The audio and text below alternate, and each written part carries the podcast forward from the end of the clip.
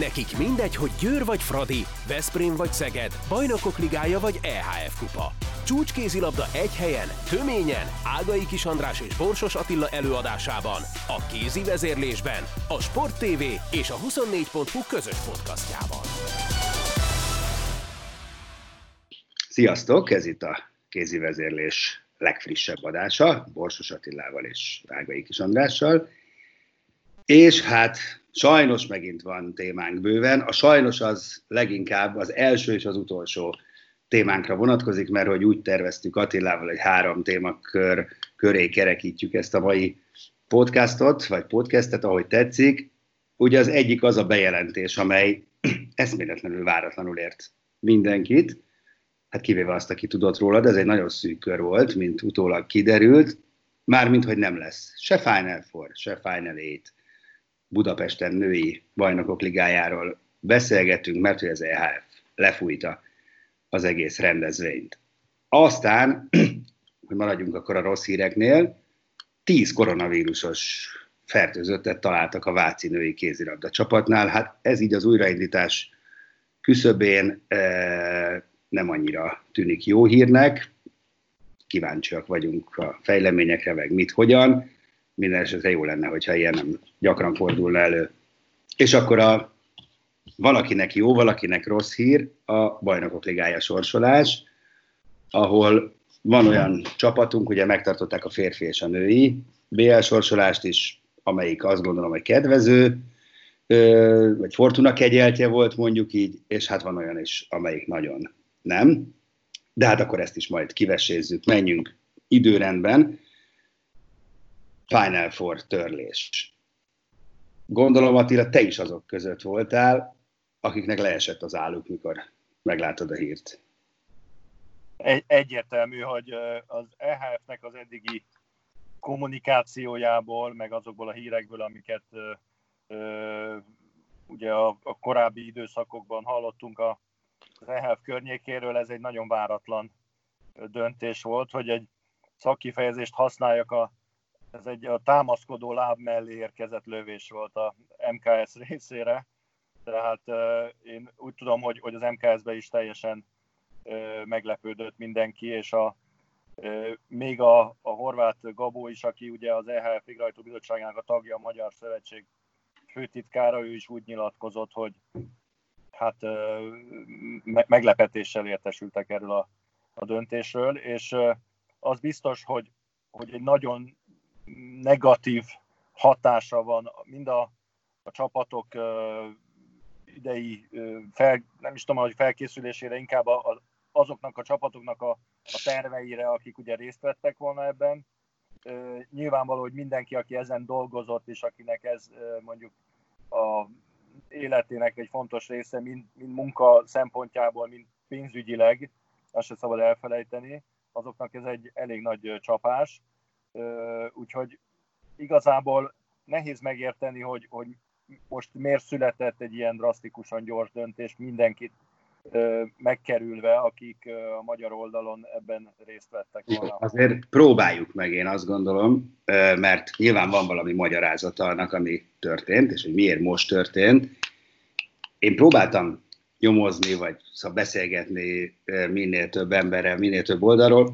Egészen konkrét információt nem sikerült begyűjtenem. De azért kezd összeállni egy kép, tehát és akkor kénytelenek vagyunk össze, összeesküvés elméleteket, vagy konteókat gyártani, hiszen nincs ö, egyértelmű válasz, mert ezt gondolom nem lehet a vírus helyzetre fogni, hiszen akkor simán várhattak volna még egy csomót, hát ez annyira messze van még szeptember 6-a, hogy ez, ez, ez nem indokolja semmi, hogy ezt ennyivel előtte bejelentsék. Úgyhogy induljunk el azon a vonalon, szerintem, hogy ugye itt volt egy elég komoly karcsörtetés a női BL főszponzora a Delo részéről, amelyik egy orosz érdekeltségű cég, hogy hát ők azt mondták, hogy a rossz szó nem lehet, hogy a Rostovnak ne legyen esélye bejutni a Final Four-ba. Márpedig ugye ahhoz nem Final Four, hanem Final 8-et kellett volna rendezni, vagyis le kellett volna játszani a negyed döntőket is.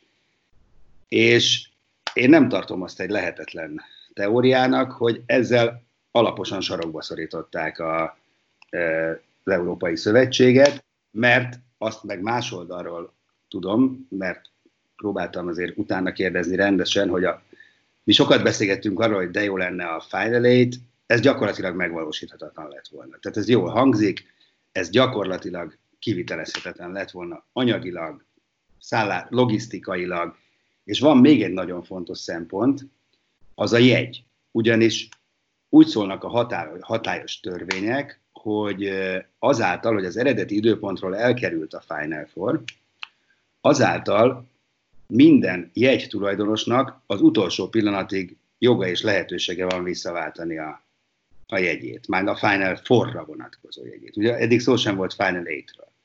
Na most, ha a Magyar Szövetség Final 8-re módosította volna, tételezzük fel a rendezvényt, majd az első napon a Győr kiesik a Rostovval szemben, akkor simán fönnállt volna egy olyan helyzet, hogy másnap 3000 győri szurkoló visszakéri a jegyárát, mondván, hogy ők a Final forra vettek jegyet, a Győr nem jutott be, hello ide. Hát ez gondolom, ez, ez lá, most a hallgatóink nem látják, Attila mosolyog, ez egy reális forgatókönyv, még akkor is, hogyha meglehetősen nehezen képzelhető el sok szemben, de benne van a pakliban. De én úgy tudom, hogy egyéb okokból is szinte a lehetetlen súrolta volna azt, hogy ezt csapatokkal, szurkolókkal, csarnokkal megvalósítsák. És akkor azt is gondolom, hogy ebben az esetben lehet, hogy elmentek a kisebb ellenállás felé, úgyis itt van ez a vírus, úgy sincs óriási pénz a női Final Four-ba, nem akarunk a főszponzorral nagyon összeveszni, hát akkor töröljük el, és akkor szépen majd jövő héten elkezdődik, vagy rákövetkező héten a, a BL szezon, azt mindenki megnyugszik. Ez az én teóriám. Igen, hát az, az biztos, hogy most itt teljesen a Conteo Jó, de, de magyarázatnak, oké, de valami magyarázatnak lennie kell. Mert uh, nyilvánvaló, hogy önmagában a, a, a vírus helyzet az uh, magyarázhat bármilyen döntést. Uh, itt, itt azt hiszem, hogy nem is az a, ami kérdéseket vet fel, hogy most ezt így döntöttek, és, és az egészség a legfontosabb, nem akarnak rizikót vállalni, hanem inkább ennek az időzítése, meg az egész körüli polémia, amit ugye elmondtál az előbb a, a Final értel kapcsolatban. Tehát ezt, ezt teszi egy picit furcsává ezt a döntést, és az EHF... Bocsánat, hogy az, a bocsánat, és azért az is nagyon furcsává teszi, hogy a Magyar Szövetséget, mint abszolút rendező partner, sőt, mint rendező, teljesen kihagyják az egyeztetésekből. Az, hogy a magyar főtitkár álla is ugyanúgy leesik, mint a miénk a hír hallatán, az egyébként szerintem egészen döbbenetes, és az is árulkodik arról, hogy itt valami azért bűzlik. Mert ha nem bűzlene, akkor egy, tehát ha vírushelyzetről lett volna szó, csak és kizárólag, akkor gondolom, hogy bevonják az egyeztetésbe a Magyar Kézabda Szövetséget, együtt leülnek, azt találjuk ki, mi legyen. De nem vonták be. Ők ugyanúgy meglepődtek, és ez a legfurcsább az egészben. Így van, hát tehát ez, ez tényleg ez itt a, a, a legfőbb eleme, ami, ami nehéz megfejteni, mert, mert mondom, pontos információk nincsenek, de az kétségtelen, hogy, hogy ugye folyamatosan az a kommunikáció ment, hogy mindenképp megtartjuk, ha kell, tovább halasztjuk, tehát az, én tudom, hogy az, MT, az MKS felajánlott másik időpontot is októberbe, tehát még lehetett volna tolni esetleg egy kicsit a, a, a dátumokat, hogyha ha mondjuk úgy alakul, hogy szeptemberben nem lehet megtartani. Azért nyilvánvaló, hogy a teltház és a semmi között még vannak átmenetek, tehát adott esetben egy, egy szűkített nézőszámmal is lehet, hogy érdemes lett volna ezt megrendezni, egy, egy megerősített televíziós háttérrel mondjuk, hogy, hogy mindenki meg tudja nézni. Tehát minden esetre az biztos, hogy, hogy picit az, az EHF önmagához hű maradt. Tehát tudjuk róluk, hogy, hogy egy csomó esetben olyan döntéseket hoztak a múltban is, ami nem teljesen transzparens, és, és hát felvett, felvett kérdéseket. Nekem, ami a Viderel nyilatkozatából a leginkább megütötte a fülemet, az, az valami olyasmi mondat volt, hogy hát ez, ez nem egy magyar rendezvény, hanem egy európai rendezvény, tehát ebben magyarázta kvázi, hogy a magyaroknak ebben nincs nagy beleszólásuk. és azért ebben én vitatkoznék, meg kétségtelen, hogy egy európai rendezvény, és kétségtelen, hogy európai klubok jönnének, meg néhány szurkoló is külföldről, de azért alapvetően a, mondjuk a x ezer eladott jegynek a 90, nem tudom hány százalékát a magyarok vették volna meg, és hiába mondja az EHF, hogy ez egy EHF rendezvény, nyilvánvalóan az, de azért a lebonyolítása a, a, a, azok, akik megveszik a jegyeket, akik részt vesznek, akik szervezik, azért ez nagyon nagy mértékben a Magyar Szövetség, illetve a magyar nézőknek, a magyar kézilabdázóknak a, az eseménye, és ilyen értelemben biztos, hogy, hogy sokkal inkább be kellett volna vonni ebbe a döntésbe a magyarokat, és ami még számomra ugye kicsit árulkodó, az az, hogy, hogy ugyanakkor ugye majd beszélni fogunk róla, meg volt a sorsolás, a következő szezonnak a lebonyolításában egy fél kérdés nincs fölvetve, hogy mi lesz a helyzet, hogyha véletlenül nem lehet a vírus miatt mérkőzéseket nézők előtt rendezni, hiszen azért mondjuk a, a tervezett Final Fourhoz képest egy héttel már mondjuk adott esetben Magyarországon vagy bármelyik országban teltházas meccset lehet rendezni a jelenlegi állás szerint. Tehát a kettő az nehezen ö, korrelál egymással. Megadtad magadnak a választ. Hát e, e, ezért kizár dolog, hogy a vírus lett volna a, a magyarázat. Az nem lehet, mert akkor ve lehetett volna várni még egy hónapot, merre alakul az egész. Tehát, tehát szerintem az teljesen kizárt, hogy ehhez a vírusnak így konkrétan köze legyen. Természetesen mindent rá lehet húzni a vírusra, hiszen a jó ég tudja, hogy mi lesz holnap, meg holnap után, de ilyen alapon nem írom ki egy héttel későbbre az első fordulót a következő szezonból. Vagy oda teszek legalább egy kérdőjelet, hogy ha úgy alakul, stb. stb., de ilyenről szó nincs.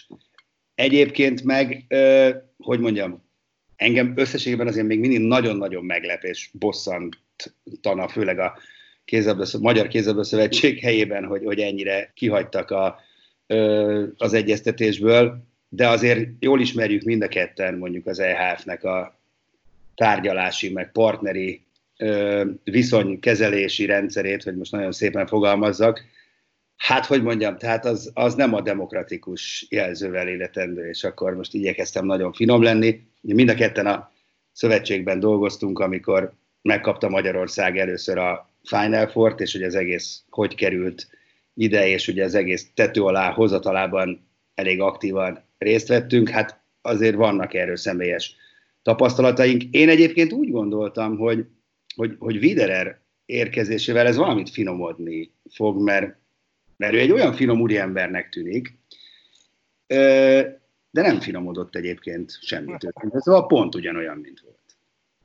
Igen, hát azért nekem alapvetően nem az úriember szó jut róla eszembe. Egy, egy tűnt, tehát a... ud, udvarias, jómodorú ember az. Jó, az úriemberségnek néhány olyan ö, attribútumát azért hiányolom nála, ami, Jó. ami ö, az előbb beszéltél. Tehát ott azért egy csomó olyan döntés van, amit a háttérben a zárt ajtók mögött tárgyalnak ki, ami azt hiszem, hogy természetes is egy ekkora nemzetközi szervezet esetében, de azért tehát egy kicsit talán több, több transzparencia kellett volna ebben az esetben, és nem csak, hogy az MKS ugye nem volt ebbe bevonva, de tulajdonképpen a klubok sem, tehát a, nyilván a, itt az első számú kárvallottja ennek a történetnek a győr, a győr. de, de nyilván, hogy, hogy a többi klub, akik a Final four vagy esetleg a Final 8 ott lettek volna, nekik is ez egy nagyon nagy hát veszteség, és úgy tudom, hogy, hogy a külföldi klubokat sem vonták be ebbe a történetbe. Tehát nem az volt, hogy valamelyik klub vagy klubok, akik bejutottak volna, azt mondták volna, hogy hát na mi nem megyünk semmiképp Magyarországra játszani, mert félünk. Erről, erről én nem tudok. Minden esetre ez a döntés ez megszületett, innentől kezdve nem nagyon van mit tenni. A szövetség ugye visszaváltja a jegyeket, nyilvánvaló az egy komoly anyagi veszteség az MKS-nek, mert már valószínűleg egy csomó pénzt elköltöttek a, a szervezésre. Ugye e, itt a szervezés eltérő a férfi Final Four-tól, amelyik egy, egy százszázalékosan EHF e, kezelés alatt levő e, szervezeti struktúrában működik. Itt ugye egy licenszdíjat kell fizetni a magyaroknak, ezt az egyet ezt megspóroltuk, ezt elvesztette az EHF is, de hát valószínűleg osztottak, szoroztak, és, és ezt a döntést hozták. Avval együtt, hogy lehet, hogy aztán az idő a vírus helyzet alakulása miatt abszolút igazolni fogja az EHF-nek a, a döntését. Tehát előfordulhat, hogy tényleg itt szeptember, október, novemberben nem lesznek mérkőzések nézők előtt, úgyhogy azt hiszem, hogy ez, ez, ez egy örökre ez, ez, ez, ez oké, okay, ez természetesen így van, nem látunk előre, bár én már megőrülök ettől a második hullámmal való riogatástól, mert annyi mindent hallottunk, hogy a 3000 kórházi ágytól a június-júliusi tetőzés kezdődött az egész. Emlékszünk azért arra a kormány szóvivői bejelentésre március-áprilisban, hogy már június-júliusban fog tetőzni a vírus. Ehhez képest már szerencsére hetek óta nyugi van.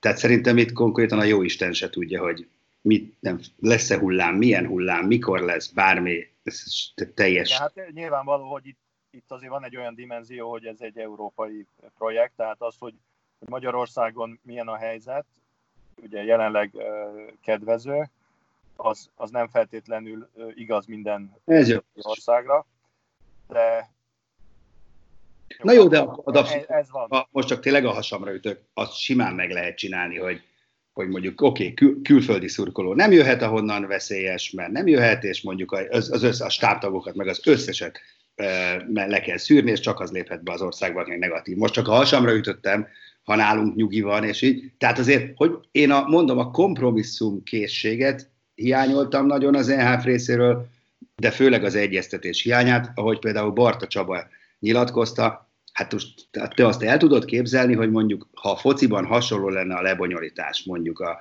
a BL-ben, és kiírnak egy versenyt, és mondjuk a Real Madrid, a Bayern München, a Manchester United, meg a Juventus bejutna a legjobb négybe, hogy az UEFA úgy hozna egy döntést, hogy ezeket a klubokat meg sem kérdezi, hogy hello fiúk, ti mit gondoltok erről? Hanem egyébként el tudom képzelni, na de, de meg mégsem. Tehát, hogy, hogy ül öt ember egy asztal mellett, és nem vonja be sem a társrendezőt, sem az érdekelt feleket, abba se egyáltalán, hogy polémia van, az nagyon durva. Ez nagyon durva. Igen, hát, tehát az biztos, hogy ez a része, ez, ez magyarázatot kívánna, de hát nem hiszem, hogy ebből ennek lesz folytatása. Az, az EHF-nél ezt lezárták, most már sorsolták a következő BL-t. Kíváncsian várom egyébként, hogy a, a férfi Final four mi lesz, hiszen hát ez az. A, tehát a német helyzet a magyarhoz képest rosszabb jelenleg. Most ja, decemberig ez változhat, de, hm. de ilyen alapon mondjuk a férfi Final four is eltörölhetik két hát, napon belül. Ne adja Isten, hogy így, így történik. Én azt gondolom, hogy ez teljesen más megítélés alá esik, mert ott hatalmas bizniszről van szó, legalábbis kézilabdás mértékkel. Na jó, ennyit erről. Vonal BL sorsolás. Hát akkor nézzük. Kezdjük udvariassági alapon a nőkkel? Kezdjük. Kezdjük. Hát jó. Én... Mondom a két csoportot, jó? Csak hogy jó, jó. Ugye eleve változik a lebonyolítás, egyébként nagyon, szinte ugyanaz a férfiaké meg a nőké, két nyolcas ö, csoport, és akkor ö, hat további jutó lesz belőle, de hát egyáltalán nem mindegy, hogy melyik helyen hány ponttal jutnak tovább a csapatok. A csoport, nők. Met, Rostov, Vipers, Esbjerg, Fradi, Bukarest, Vitikheim, Ljubljana. B csoport, Völcsa, Győr, Budusnost, Dortmund, CSK Moszkva, Brest, Odense, Podravka. Hát, nekem erről csak az jut eszembe, hogy ég és föld. Én, én onnan indítanám a dolgot, hogy egyrészt ebben a lebonyolítási rendszerben, ami azt jelenti, hogy ugye a, a, ebből a két csoportból az első hatba kell valahol benne lenni, hogy tovább tudja játszani. E, igazából az, hogy az alapcsoportod mennyire nehéz, e, szerintem az, az nem az a lényeg. Mert nyilvánvaló, hogy aki elindul ezen, most a magyarokról, ha beszélek a Győrről meg a Fradiról, az a célja, hogy, hogy a, az első hatban benne legyen. az első hatba pedig úgy is benne kell lenni, hogyha akár kit tesznek a csoportodba. Tehát nyilvánvaló, hogy, hogy a Ferencváros számára is, aki, akik ugye egy, egy lát, első ránézésre nehezebb csoportba kerültek, független attól, hogy milyen a csoport, az első hatot meg kell célozniuk. És onnantól kezdve viszont, ha bejutottál, a további mérkőzések ugye a másik oldali ágról érkező csapat ellen lesznek. Tehát, hogyha neked nagyon nehéz a csoportod, és nálad van minden jó csapat, akkor annál jobb az esélyed, hogy a nyolcad vagy a negyed döntőben ö, verhetőbb ellenfelet kapsz. Tehát, tehát ha így, így nézünk erre a történetre, akkor már nem biztos, hogy annyira sírni kell, hogy, hogy mondjuk a, az egyik oldalon látszólag erősebb csapatok vannak. A másik megjegyzésem az lenne, ugye, hogy... Bocsánat, csak hogy szabad ne feled, tehát igen, akkor ö, arra kell figyelnünk a Fradinak mondjuk, hogy legrosszabb esetben meg kell előzni a Bítik helymet és a Jubjanát, mert mondjuk a két leggyengébb csapat e papíron, és akkor, akkor megvan a hatodik hely legrosszabb esetben, most a, és azért jó lenne nem hatodiknak lenni, mert azért az, az komoly veszélyhelyzetet hordoz hát, magát. Hát nem, nem feltétlenül, ugye, mert az a lebonyolítás, hogy az első két helyezetet kiemelik a nyolcad döntőkből. Igen, tehát jön a harmadikon, és mondjuk az első kettő valószínűleg mondjuk lesz a Győr meg a Budusnosz, most hasamra ütök, de ez a papírforma, vagy a Vilcsa, tehát Győr, Vilcsa, Budusnosz hármasból lesz az első kettő, minden bizonyal. Igen, jó gondolod egyébként. Tehát on, onnan kaphat a, a Fradi egy egy Dortmund. könnyebb ellenfelet. Igen, igen. Tehát igen. Uh, tulajdonképpen am, amit, uh, amit veszélyeztet az első körbe, azt, azt esetleg megnyeri a másikba.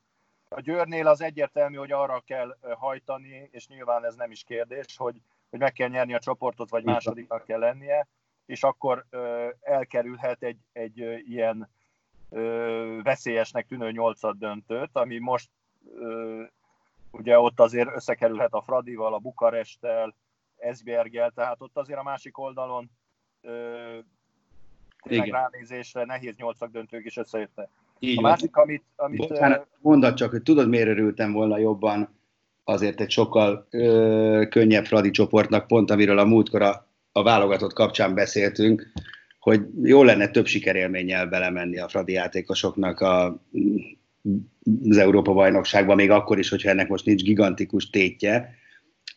Tehát remélem legalább a sorsolás olyan lesz, vagy a meccsek lebonyolítása, hogy lesz benne egy-két győztes, vidám érzés is. Jó, Azt... de figyelj, de tehát a BL arról szól, hogy a legjobb csapatok ellen kell játszani. Tehát itt, itt önbizalommal kell neki menni minden mérkőzésnek, és, és pontosan az Európa bajnokság meg a válogatott szempontjából, ha ebbe a csoportba szépen szeregeti a győzelmeket a Fradi, az nagyon, az nagyon jó. jó felkészülés lenne az EB-re. Ha pedig nem, az, az egyébként is a, azt mutatná, hogy a válogatottunkkal ö, is óvatosan kell bánnunk, hogy, hogy mennyire lesz versenyképes az EB-n, hiszen nagyjából a Ferencváros alkotja a gerincét ennek a csapatnak. Szóval visszatérve még a, a csapatokra, ugye így kívülről, amikor nézzük, akkor ö, azért tűnik erősebbnek a Fradi ága, mert azokból az országokból, ahol két csapat van, azt gondoljuk, hogy az erősebbek kerültek oda. Tehát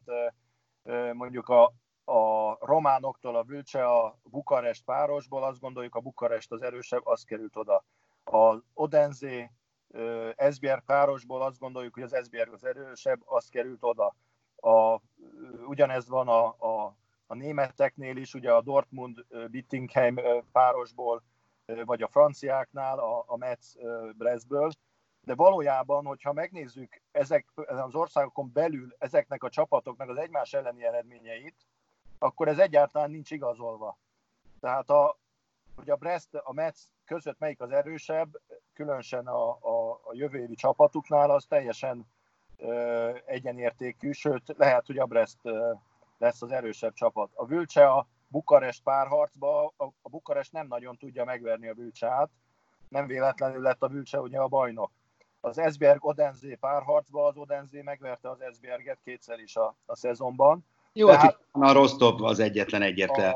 Hát a Rostov igen, igen, igen, bár, bár azért a CSKA Moszkva az egy feljövőben levő csapat, komoly igazolásokkal, komoly háttérrel, ugye a Delo ide is megemlíthetjük.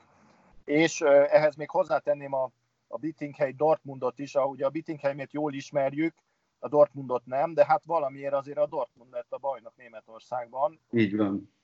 Úgy, hogy megverték a Thüringert is, meg a, a Bittingheimet is, tehát azt gondolom, hogy egy picit itt a neveknek szól azért a, az előzetes kalkuláció, a klubneveknek, meg a játékos kereteknek, amit ismerünk, de azért ezek a csapatok nem biztos, hogy feltétlenül erősebbek vagy gyengébbek. Tehát ezt óvatosan kell kezelni. Úgyhogy én azt gondolom, hogy, hogy nem olyan rossz ez a sorsolás, és amiről beszéltünk már a, a múlt héten is, hogy idén gyakorlatilag a 16 csapatból én, én csak a Ljubljanát venném le, meg talán a Podravkát, akik gyengébbnek tűnnek, a másik 14 csapat az mindegyik abszolút versenyképes, úgyhogy az biztos, avval egyetértek a Danyi Gáborral is, hogy az, hogy 15-20 gólos győzelmek, meg rekord gólmennyiség egy BL meccsen, ezt, ezt idénre el lehet felejteni a Győrnek is, hanem nehéz csaták várnak rájuk, de nyilvánvaló, hogy a Győr számára ott kell lenni az első kettőbe. A Ferencváros pedig én azt gondolom, hogy a Rostov egy picit kilóg ebből a, a csoportból, viszont a kettőtől a hatodik, hetedik helyig ott bármit meg lehet csípni a Fradi számára is. Nyilván a hazai mércőzőket hozni kell, és csipegetni pontokat idegenből. Jó, legyen így. Én ezt aláírom. Térjünk át a fiúkra. Ugyanúgy két nyolcas csoport, és akkor mondom itt is. Az aljelű csoportban van a Várdár, a PSG, a Kielce, a Porto, a Szeged, a Brest, az Elveru és a Flensburg, a B-ben a Barca, a Veszprém, a Kiel, az Olborg, a Nant, a Zaporozse, a Celje és a Zágreb. Itt is hasonló a, a helyzet, de ö, akkor itt is gyorsan árnyalhatjuk azzal, amit mondtál, hogy nem, hogy egyáltalán nem biztos, hogy abból kell kiindulni, hogy milyen erős maga a csoport. Igen, hát itt, itt szerintem azért ránézésre is kiegyenlítettebb a, a két csoport. Mind a két magyar csapatnak nyilvánvalóan az első két hely lehet a, a cél, amivel a nyolcad döntőt ugye meg lehet úszni, és hogyha első, ha mind a kettőben van az első kettőben, akkor a, a magyar belharcot is megúszhatjuk, amit ugye idén nem sikerült elkerülnünk, illetve hát végül is elkerültük, mert eltörölték a, a negyed döntőket. Ugye a Veszprém Szeged lett volna az elméleti negyed döntő a Final Four-ér. Talán a Veszprémnek annyiból nehezebb a helyzete, hogy itt az első két helyér ugye van egy, egy komoly trió, aki papíron fog harcolni, a Kiel, a Telekom Veszprém és a Barcelona. Míg a másik oldalon talán a Paris Saint-Germain mögött, vagy a Paris Saint-Germain együtt a Szeged be tud csúszni a második helyre. A Flensburg, a Skopje, a Kielce nagy ellenfelek lesznek, de azt gondolom, hogy itt, itt talán a körbeverés jobban fog érvényesülni, és hogyha ha ügyesen szedegeti a pontokat a Szeged, mint azt idén is tette, akkor, akkor becsúszhat az első kettőbe. Ugye tulajdonképpen most a Veszprém oldalán van ez a nehézség, ami idén a, a Szegednél volt, ahogy a, a Paris Saint-Germain és a Barcelonával kellett megküzdeni az első két helyére, és végül nem sikerült csak a harmadikat megszerezni. Úgyhogy hát izgalmas csaták lesznek, mert egyébként kiegyenlített ez a, ez a két csoport, azt gondolom, hogy, hogy egyetértek Daviddel, David davis hogy, hogy van egy papírforma, és aztán van 14 meccs, és látni fogjuk meccsenként, ahogy megyünk előre, hogy valójában ezek a csapatok milyen formában vannak, hogy sikerült megerősíteni, mennyit gyengültek, a vírushelyzet hol mennyire szúr, szól bele abba például, hogy lehet-e nézők előtt játszani, mert mondjuk például Skopjéban nem mindegy, hogy nézők előtt játszol, vagy nem nézők előtt játszol, vagy Kielbe adott esetben, vagy Szegeden, Veszprémbe, tehát ezek olyan ö, tényezők, ahol amit azért egyelőre nem látunk. Viszonylag stabil keretek vannak a nagy csapatoknál, úgyhogy nagy-nagy meglepetéseket talán nem látunk. Igen, igen. E, és tényleg, amit mondasz, hogy most az ember így gondolkodik csapatnevekben, meg múltban, meg de tényleg olyan kiszámíthatatlan, hogy, hogy, hogy ebből mi lesz majd két hónap múlva. Kielce esete, ugye elfogyott a pénz, milyen csapat lesz, mi, milyen hangulat lesz, mit nem lehet tudni, tényleg rengeteg a kérdőjel. Végre legalább van sorsolás, aztán reméljük, hogy lesznek meccsek is tényleg. De már én már annak nagyon örülnék. Igen, hát ebből a szempontból ugye a Szeged oldalán vannak a nagyobb kérdőjelek, hiszen két tradicionálisan bivaj erős csapat, a Kielce és a Várdár jövő évi erőssége az, azért az kérdőjeles. Ugye a Várdárnál tudtuk, hogy milyen átadásokon mentek át. Úgy néz ki, hogy most azért van pénz, tehát igazolgatnak játékosokat. A Kielcénél azt látom, hogy, hogy az a, az a ott nem is talán a játék erő, hanem az a, az a mentalitás, ami jellemezte őket a nagyöregekkel, az, az biztos, hogy változni fog, hiszen távozik tőlük, ugye abba hagyja a, a Lievski, a Jurkievic, a Aginagalde, tehát egy, egy nagyon komoly idős soruk ugye elmegy, és helyettük a fiatalok milyenek jönnek, ezt azért nehéz megállapítani. Úgyhogy a, a kielce az egy nagy kérdője lesz számomra. Biztos, hogy jók lesznek, és otthon biztos nehéz lesz őket verni, de talán a BL győztes kielce, vagy azok a, az a csapat, amit láttunk az utóbbi években, talán nem lesznek annyira veszélyesek. Igen, igen, igen, én is így érzem őszintén szólva. Na jó, hát akkor ezt is kimaxoltuk, maradt egy témánk. A végére gyorsan, mert már túléptük a fél órát, de hát csak említsük meg ezt a tíz koronavírusos váci kézilabdázó hölgyet, ugye ezt hallottuk, egyik napról a másikra jött a hír, hát hogy mondjam, nem túl rózsás, nem túl örömteli, nem tudom ez most honnan jött így hirtelen. Hallottam egyébként valami olyasmit, hogy az egyik játékos Horvnak a valami barátja vagy ismerőse Horvátországból jött haza, és akkor onnan, esetleg onnan cipelhették be a vírus, de lehet, hogy ez plegyka. Őszintén szóval nem tudok a kérdésed nagyon hozzászólni, mert nem ismerem a, a, a helyzetet, és ugye végül is csak a Váci klubnak a közleményéből tájékozódhattunk.